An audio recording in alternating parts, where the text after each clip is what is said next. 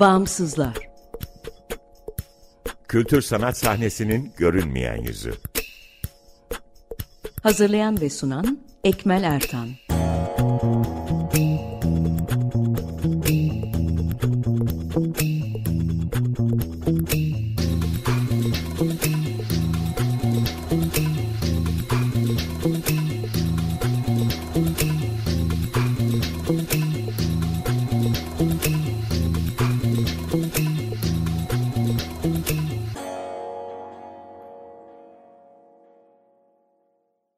Merhaba, doksan beş nokta sıfır Açık Radyo'dasınız.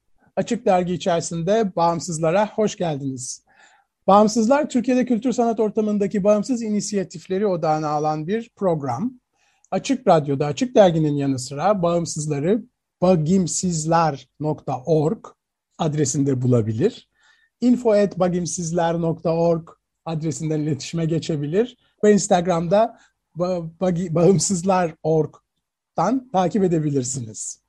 Ben Ekmel Ertan, Bağımsızlar ekibi adına programı hazırlayıp sunuyorum. Bu akşam konuğumuz akademisyen, sanatçı, küratör ve bir bağımsız Özgür Kılınçarslan. Merhaba Özgür. Merhaba Ekmel, davet için teşekkürler. Ee... Geldiğin için teşekkürler. Sen kendini tanıtır mısın kısaca? Ben İzmir Ekonomi Üniversitesi'nde çalışıyorum, akademisyenim. Ee, onun dışında e, sanatçı olarak iş üretimlerim var ve küratör olarak yaptığım sergiler var.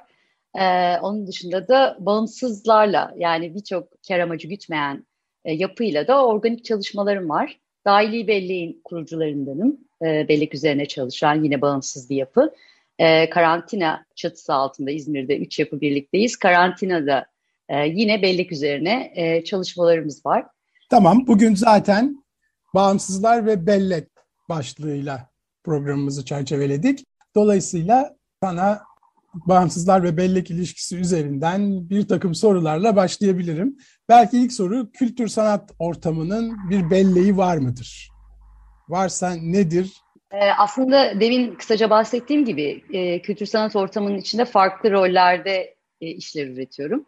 E, bu anlamda da aslında bu belleğin farklı düzeylerde kaydedildiğini e, ve farklı düzeylerde de e, bu belleğe erişilebildiğini söyleyebilirim. Kültür sanat ortamının elbette bir belleği e, elbette bir belleği var. Fakat bu belleği tartışırken kimin belleği, bu bellek nerede? E, buralar biraz muğlak ve geniş sorular sanırım. Kültür sanat ortamının belleğini de aslında e, birazcık dağınık başladım ama benim esas çıkış noktası olarak dediğim gibi farklı düzeylerde e, bu bellek gelişiyor. Sanat yapıtının merkezine alıyorum ben. Sanat yapıtı, her türlü e, üretim e, belleğin hem bir ürünü bence hem de bir tetikleyicisi. Yani aslında biz e, sanat yapıtlarıyla karşılaştığımızda e, bir takım e, hafızamızdaki bir takım şeyler yenileniyor. Bugünkü özellikle çağdaş sanat ya da çağdaş üretimler, bütün performanslar. Bu anlamda belleğin hem tetikleyicisi hem de bir ürünü bana göre. Güzel bu yaklaşım ama e, sana, sadece sanat yapıtını ele alıyor olamayız herhalde. Çünkü bizim aslında kastettiğimiz, bir anlamda benim burada kastetmeye çalıştığım, vurgulamaya çalıştığım bellek, bütün bu kültür sanat alanında olup bitenlerin bir yandan kayıtsız kalması. Yani e, eğer bir enstitü, bir kurum değilseniz, dolayısıyla bağımsız girişimlerden bir tanesiyseniz, bütün yapıp ettikleriniz ya siz kapandığınızda ya daha siz kapanmadan, zaten kendi olanaksızlıklarınız yüzünden kaydedilmeden geçip gidiyor. Dolayısıyla aslında bir bellek tutmuyoruz genel olarak.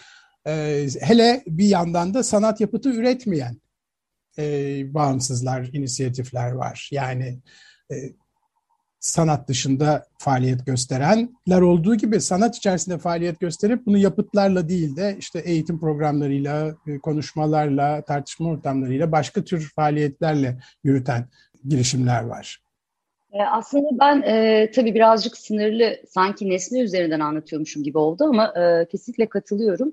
Bellek dediğimiz şey aslında deneyimin kendisinde var. E, bütün, yani sivil toplumda çalışan e, herkesin aslında farklı şekilde deneyim süreçlerini de dahil eden bir bellek var. Fakat bunun kaydıyla ilişkili olarak biraz klasik olacak ama e, Türkiye'deki arşivleme, belleğin kaydını tutma ya da hafızasızlık mekanların hafızasının yitimi gibi bir sürü başlık aslında elbette kültür sanat ortamına da yansıyan bir durum.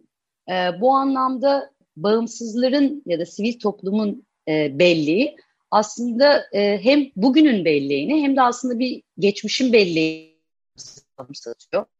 Onunla iletişim kuruyoruz.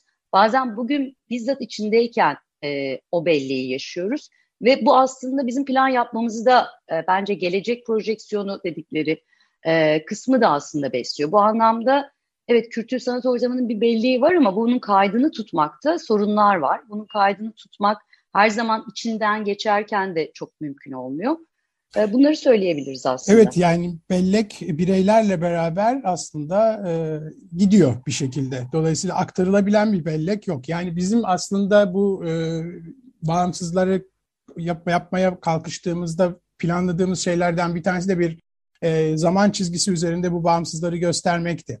Dolayısıyla biz aslında iki binlerden bu yana e, o, ortaya çıkan, kapanan, açılan bütün bağımsızları listelemek istiyorduk. Sadece bugün olanları değil. Bu bir yandan aslında çünkü işte bağımsızların ya da bağımsız kültür sanat ortamının dinamizmini, ülkenin demokratik yapısını vesaireyi de gösteren, ekonomik koşullarını gösteren bir bir bir tür gösterge, bir de Ee, hangi dönemde en azından yani içeriğini, e, etkinliklerini, faaliyetlerini tutamasak bile en azından bir dönem yaşamış olan bağımsızların kaydını tutabilecektik bu ortamda. Şimdi bunu hala planlıyoruz. Ee, bağımsızlar nokta org'un bir parçası da bu. Dolayısıyla aslında bu kültür sanat ortamının özellikle de kurumların dışına baktığımız zaman hakikaten ne olup ne bittiğini uzun bir dönem içerisinde çok dağınık kaynaklardan toplamak belki mümkün ama e, bunun ulaşılabilir olduğu bir arşiv, bir e, kaynak yok basitçe.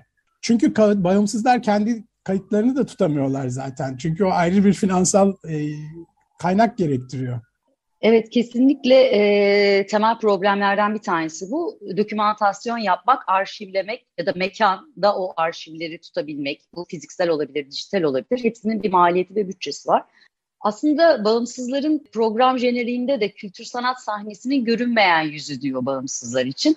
Hı hı. A- aynı şekilde kültür sanat sahnesinin görünmeyen ta- tarihini kayda alabilme ihtimali de bence hani bu bağımsızlar indeksini, bu e, oradaki kaynakçayı ve ulaşılabilirliği e, tarif ediyor.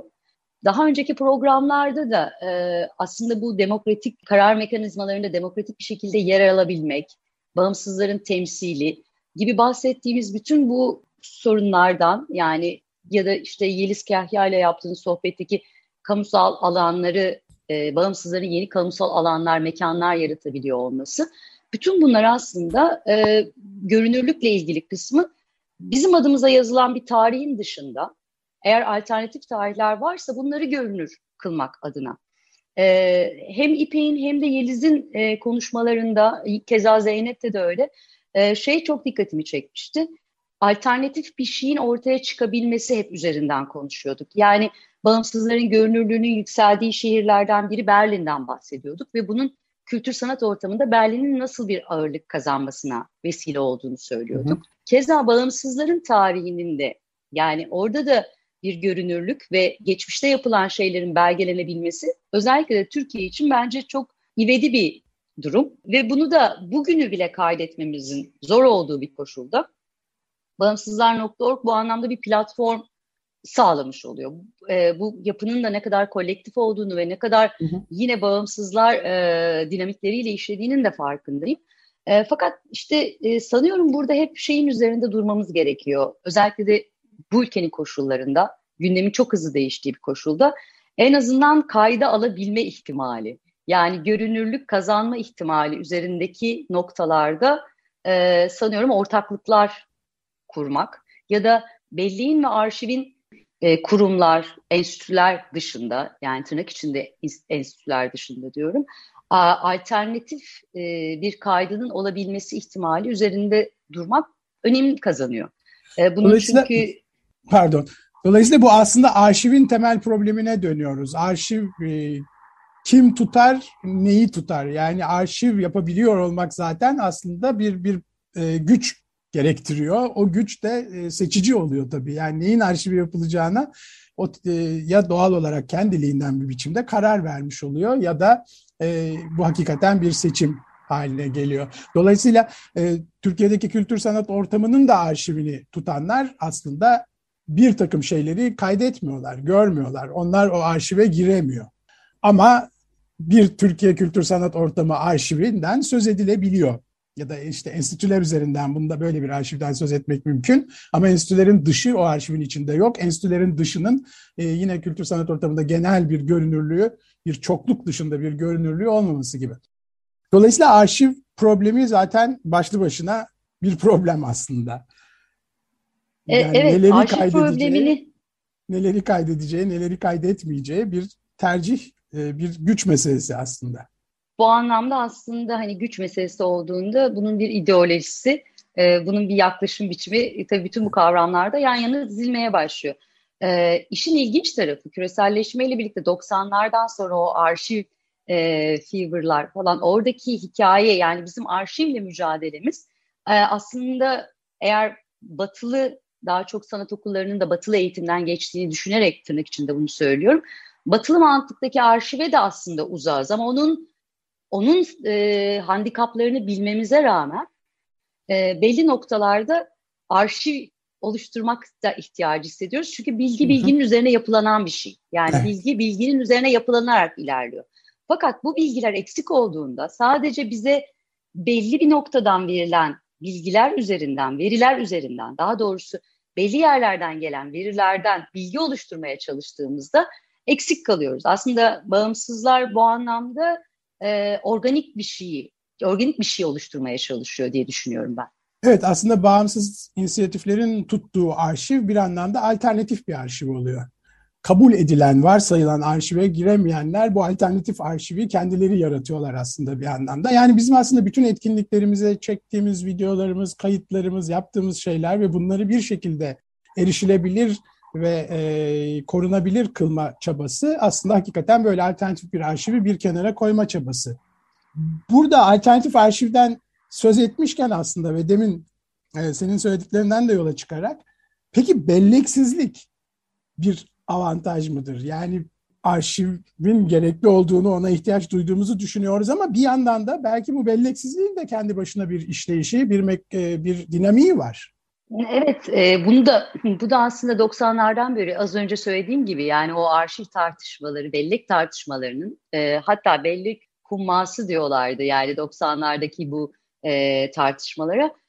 Onun bu kadar çeşitli bir dönemde acaba belleksizliğin bir avantaj olup olmadığı sorusu aslında benim e, belki yirmi yıldır yaptığım bütün çalışmalarda var olan da bir e, düşünce. Bu anlamda ben e, şeyi örneklemek istiyorum. Bellek dediğimiz şeyi nesneleştirdiğimiz zaman yani bu bir belge, müze, işte sanat yapıtı, ses kaydı yani onun medyumuyla birlikte anmaya başladığımız anda ve o medyuma bazen medyum mesajı açtığında ya da medyum onu gölgelediğinde evet belleksizlik bir avantaja dönüşebilir yeninin var olması için. Fakat yine de burada işte şöyle bir şey geliyor bana, yine de burada bu dağılan bilgileri toplamanın az önce söylediğim gibi kayıtları hani bir takım kayıtlar alınıyor ama bunlar çok dağınık, ulaşılması zor. Ee, bu da bizim sınırlı insan ömrümüzde bilginin üzerine bilgi koymaya çalışırken e, çabamızı ve emeğimizi e, zorlaştırıyor. Bugün bu anlamda dijital platformlar e, bir demokratikleşme sağladı fakat hala o demokratikleşmenin gerçek bir demokratikleşme olup olmadığını bilmiyoruz mesela o kayıtlarla ilgili. Yani şu anda da mesela bu sorular var. Diğer evet. taraftan yine belleksizlik bir avantaj mı? Şuradan bakıyorum. Belleksizlik demeyeyim ama belleğin kalıtla, e, kalıtlaşması yani belleği katı bir hale sokmam, sokmamak bir avantaj. Yani bu nedir? Anıtlar, müzeler aslında bunların hepsinin bir politikası var. Hepsinin bir ideolojisi var. Yani e, bazen görüyorsunuz birbiri arasında uzlaşma sorunu olan iki ülke arasında işte komşu ülkelerin anıtları birbirine konuşuyor. Yani o heykelleri biz aşamıyoruz, o heykellerin arkasına geçemiyoruz ki insan olarak bir araya gelebilelim. E, bu anlamda belleksizlik dersek, unutma edimine buradan seçerek unutma e, ya da yenileri de yer açma gibi bakarsak e, belki avantaj olabilir. Evet evet, bellek kaydederken bir şekilde şekillendiriyor, isimlendiriyor ve bir anlamda kilitliyor. Öyle olmuş oluyor. Halbuki bu belleksizlikte herkesin ayrı bir belleği var ve bir sürü belleğin bir kesişim noktasında aslında bir şeyler oluyor ama onu okumak çok zor. Ama belki bu daha demokrat bir durum aslında. Bütün bu kapatma, dondurma, belleğin her şeyi dondurmasına karşın. Yine de belleğe ihtiyacımız bir şekilde var, dediğin gibi bilgiyi aktarabilmek, üzerine yeni bir şey inşa edebilmek için. Burada sanıyorum çok ufak bir şey daha söylemek istiyorum. Bu hani bireylerin belleğini ve belki o sözlü tarihle ilgili olan çalışmaları da daha sonra daili belleği belki biraz konuşuruz, hı hı. orada açabiliriz. Orada da hani belleğin kırılganlığı meselesi, o katı olduğu kadar kırılgan olma meselesi de aslında farklı bakış açıları ve pencereler kazandırıyor bize. Dediğin gibi hakim bir güç olmadan düşünmek ya da birinin ya da bir şeyin, bir ideolojinin belleği olmadan belleği genişletebilirsek hı hı. E, belki başka olasılıklara daha çok yer açma imkanı bulacağız diye düşünüyorum. Buradan şeye geçebiliriz belki. E, bir, bir, benim için o bir case study olarak görüyorum sizin İzmir Güncel Sanat Belleği Haritalama Atölyesini.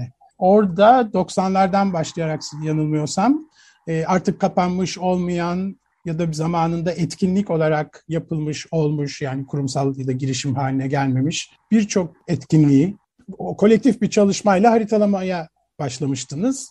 Dolayısıyla aslında bu E, tab- bu da bir tarih yazımı işte. Bu da bir aslında bellek oluşturma çabası. O da İzmir'in güncel sanat tarihini bir şekilde yazıyoruz. Bir yandan hem bir, bir belleğe dönüştürüyoruz, var ediyoruz, üzerine bir şey inşa edilecek hale getiriyoruz. Hem de e, yine onu kilitliyoruz bir şekilde. Oraya koyduklarımız, koymadıklarımız, unuttuklarımız, unutmadıklarımızla. Ya da e, diliyle, söyle, yarattığımız söylemle. E, sen ne dersin bu çalışma üzerine? Nasıl anlatırsın bize? O çok teşekkür ederim e, çalışmayı bana hatırlattığın için. Evet, e, o senin ve Zeynep'in de yer aldığı atölye çalışmasında aslında e, bin dokuz yüz seksenlerden biz e, süreci başlattık e, bugüne. Çünkü İzmir'de belli noktalar var, belli sergiler var, belli etkinlikler var. E, bunları da bu kırılma noktalarını da aslında İzmir belleğini biz e, konuşurken bir takım daha önceki yapılmış araştırmalar üzerinden bazı söylenen noktaları belirledik. Bu anlamda belirli bir e, tam bir kronoloji kurmasak da kronolojinin belli yükseldiği noktaları işaret ederek o dönemin tanığı olan kişileri davet ettik atölyeye. E, az önce belleğin hani kırılganlığı ve hakim yapısı, e, fakat söz söylüyorsunuz, e, söz söyleme ihtiyacınız var. Söylemezseniz o zaman o yapı da gelişmiyor. Fakat o sözün de bağlayıcılığı var. Kısmındaki ayrımda yine şunu düşünüyorum. Sözlü tarih doksanlardan sonraki en büyük handikaplarından bir tanesi o kişinin belleği. Ve kişinin belleği kırılgan olabilir. Bu anlamda o atölye çalışmasında döneme şahit olmuş insanları bir araya getirerek ortak bir oturumla e, bilgileri e, farklı hafızalardaki kayıtları alarak e, derlemek, derlemek diyorum çünkü onlar yani veriler gibi derlemek diye düşünüyorum. Belki onlardan daha çok bilgi, somut bilgi oluşturmak aslında o atölyenin son çıktısı değil. Ben daha sonrasında mesela bir akademik yazı yazdım. Ama keşke sadece akademik yazı olarak değil de atölyenin o canlılığını daha farklı medyumlarla, İzmir'le, izleyiciyle, sanat üreticisiyle buluşturabilsek. Öyle bir sorun var. Ee, ve yine de haklısın o ka- e, bir dil kurma konusunda. O zaten en büyük çekincelerimden bir tanesi. Peki bu e, ben şeyi hatırlıyorum. Atölye çalışmasında kocaman bir duvarda, bir timeline üzerinde, bir zaman çizgisi üzerinde bir sürü etkinliği, kişiyi, kurumu vesaireyi görüyorduk. Bu bir şeye dönüştü mü web sitesine ya da bir e, erişilebilir başka bir bilgi kaynağına? Ne yazık ki o şekilde dönüşmedi. Aslında e, az önce bahsettiğim yani ben bir akademik bir akademik e, konferansta e, onu ne yaptığımızı e, paylaştım. E, onun da aynı zamanda yazılı bir akademik metni var işte bildiri kitabında yer alan. E, fakat senin söylediğin gibi onun esas amacı bir platforma dönüşmesiydi. Yine bağımsızların, e, yine ekonomik, e, iş gücü, zaman e, gibi problemleri nedeniyle ne yazık ki bu daha az kişinin ulaşabileceği bir mecrada kaldı. Yani o anda gerçekleştirdiğimiz bir araya getiş, geliş ki e, farklı yerlerden dönemin tanığı olan insanlar da geldiler. Yani o otuz kırk kişinin aslında paylaştığı anı biz yeterince iyi bir şekilde aktarabildik diye düşünmüyorum. Çünkü çok sınırlı bir akademik çalışmada kaldı. Hı hı. E, f- fakat yine de e, bu demek değildir ki ben hep şu şekilde bakıyorum artık bu tür çalışmalara. Şu anda İzmir'de gerçekleştirdiğimiz bir sergi var. Orada da benzer bir şey yapıyoruz. E, sözlü tarih anlamında. Bunların e, belki işte verileri toplayan belki bir sonraki aşamada biz Daili Belli, Karantina ya da başka bir bağımsız ekip ya da bir başka bu alanda çalışmak isteyen birisi belki bu verileri bir bilgiye dönüştürebilir ya da daha toplayabilir ihtimali üzerinden e, durma, dur, bunun üzerinde durmak zorunda kalıyoruz. Bu da aslında Hı-hı. o şeyi de açıyor. Yani siz arşiv açık yaptığınız zaman e, evet bir söz söylüyorsunuz, bir politikaya yansıtıyorsunuz ister istemez. E, çünkü bir söz söylediğinizde onu dinleyen var. Yani orada konuşan ve dinleyen E, aralığını yaratıyorsunuz, boşluğunu. Fakat bu aralığı kırmanın yolu sanıyorum bizim gibi farklı seslerin çok duyulması ve o seslerden e, yine başka bir bakış açısının kendine ait bir e, sözü söylemesi gibi görüyorum. Hı hı. Bu bana şeyi düşündürdü. Belki küçük bir atölye çalışması daha yapıp sizin orada tespit ettiğiniz belki açılmış, kapanmış girişimleri bağımsızlar nokta org'a dahil edebiliriz aslında. Böylelikle İzmir'de bir kesiti, bir dönemi görünür kılabiliriz. Bu çok harika bir şey olur. Ee, çok güzelliği, çok harika bir şey olur. Çünkü İzmir e, bu bağımsızlar dinamiğinden çok fazla beslenen bir şehir. Ve daha Hı-hı. önceki konuşmalarınızda bahsettiğiniz gibi e, bu şehrin kültür sanat ortamı görünürlüğü, bağımsızlığın yer, bağımsızların yer alması anlamında. Çünkü bağımsız yapılar e, belki de öyle olmalı. Kısa ömürlü oluyorlar. Hı hı. Ee, bu anlamda e, o da ayrı bir tartışma konusu ama hani o bağımsız yapıların e, böyle bir şeyi bağımsızlarla birlikte karantina, dahili belli birlikte organize edersek e, sanıyorum çok faydalı olur. Bu İzmir üzerine söylediğin aslında çok ilginç bir şey. Yani İzmir, hakikaten İzmir kültür sanat ortamı bağımsızlar üzerinden var oluyor. Yani İzmir'deki bütün etkinlik, olup biten her şey bu. Bu bağımsızlar. Mesela bu İstanbul'un tersine. İstanbul sanat ortamı tamamen de kurumlar üzerinden inşa olmuş ya da görünür hale gelmiş bir e, sanat ortamı. Dolayısıyla bu İzmir bu anlamda e, ilginç bir perspektif sunuyor bir yandan da. Üç dakikamız kaldı. Bu son üç dakikada aslında Daili Bellek'ten söz etmek ister misin? Daili Bellek'in e, faaliyetlerini ya da gerekçesini anlatır mısın bize? Ee, çok sevinirim. Ee, Daili Bellek, e, Gökçe Suvari, Nursel Sarbon ve benim için de yer aldığım e, kurucusu olarak biz kurduk. Fakat genişletmeye çalıştığımız her bağımsız ekibin gibi e, bu konuda çalışmak isteyen, özellikle İzmir Kültür Sanat Oda- ortamına odaklanan, onun belleğine odaklanan bir yapı. E, bizim e, çalışmalarımız daha çok işte e, az önce bahsettiğimiz bellek atölyesi gibi, bazen sergiler ve yan etkinlikler gibi, bazen bir araya gelen e, çeşitli kültür aktörlerinin bir araya geldiği oturumlar gibi modelleri kapsıyor. E, bunun dışında da ben zaten akademik alanda olduğum için oradaki bazen toplanan verileri akademik yazılarımda da kullanıyorum. Karantina benzer şekilde bir e, bellek işlevini yürütüyor. doksanlar sonrası bir arşivini yapmıştı Karantina. E, keza İzmir'de bu tür birkaç tane daha oluşum var aslında şu anda. Bu bellek çalışmaları üzerine ya da İzmir'in kaydını tutma üzerine çalışan bağımsız yapılar e, oluşmaya başladı. Böyle söyleyebilirim. Daili Bunun, Bellek de bunlardan bir tanesi. Bunun ötesinde sergi gibi başka etkinlikler de yapıyorsunuz. Daili Bellek kapsamında e, tam olarak yani onun değil ama onunla organik olarak işte kendine ait bir odanın ev sahipliğinde hmm. çok hala şu anda e, İzmir'de Umur Bey Mahallesi'nde Darağaç'ta üç mekanda devam eden bir sergimiz var.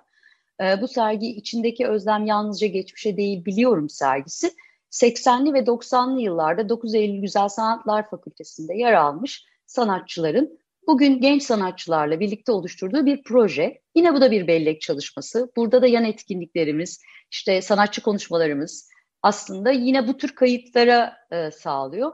Yani Daili Bellek her zaman e, işte bağımsız yapılarda ben içinde yer aldığımda Daili Bellek işte de yer almış oluyor. Zaten bu serginin küratörü de Nursel Sargon'la birlikte yaptığımız için orada aldığımız kayıtlar ve hafıza da yine dahili bellik içerisinde e, yer alacak diye düşünüyorum.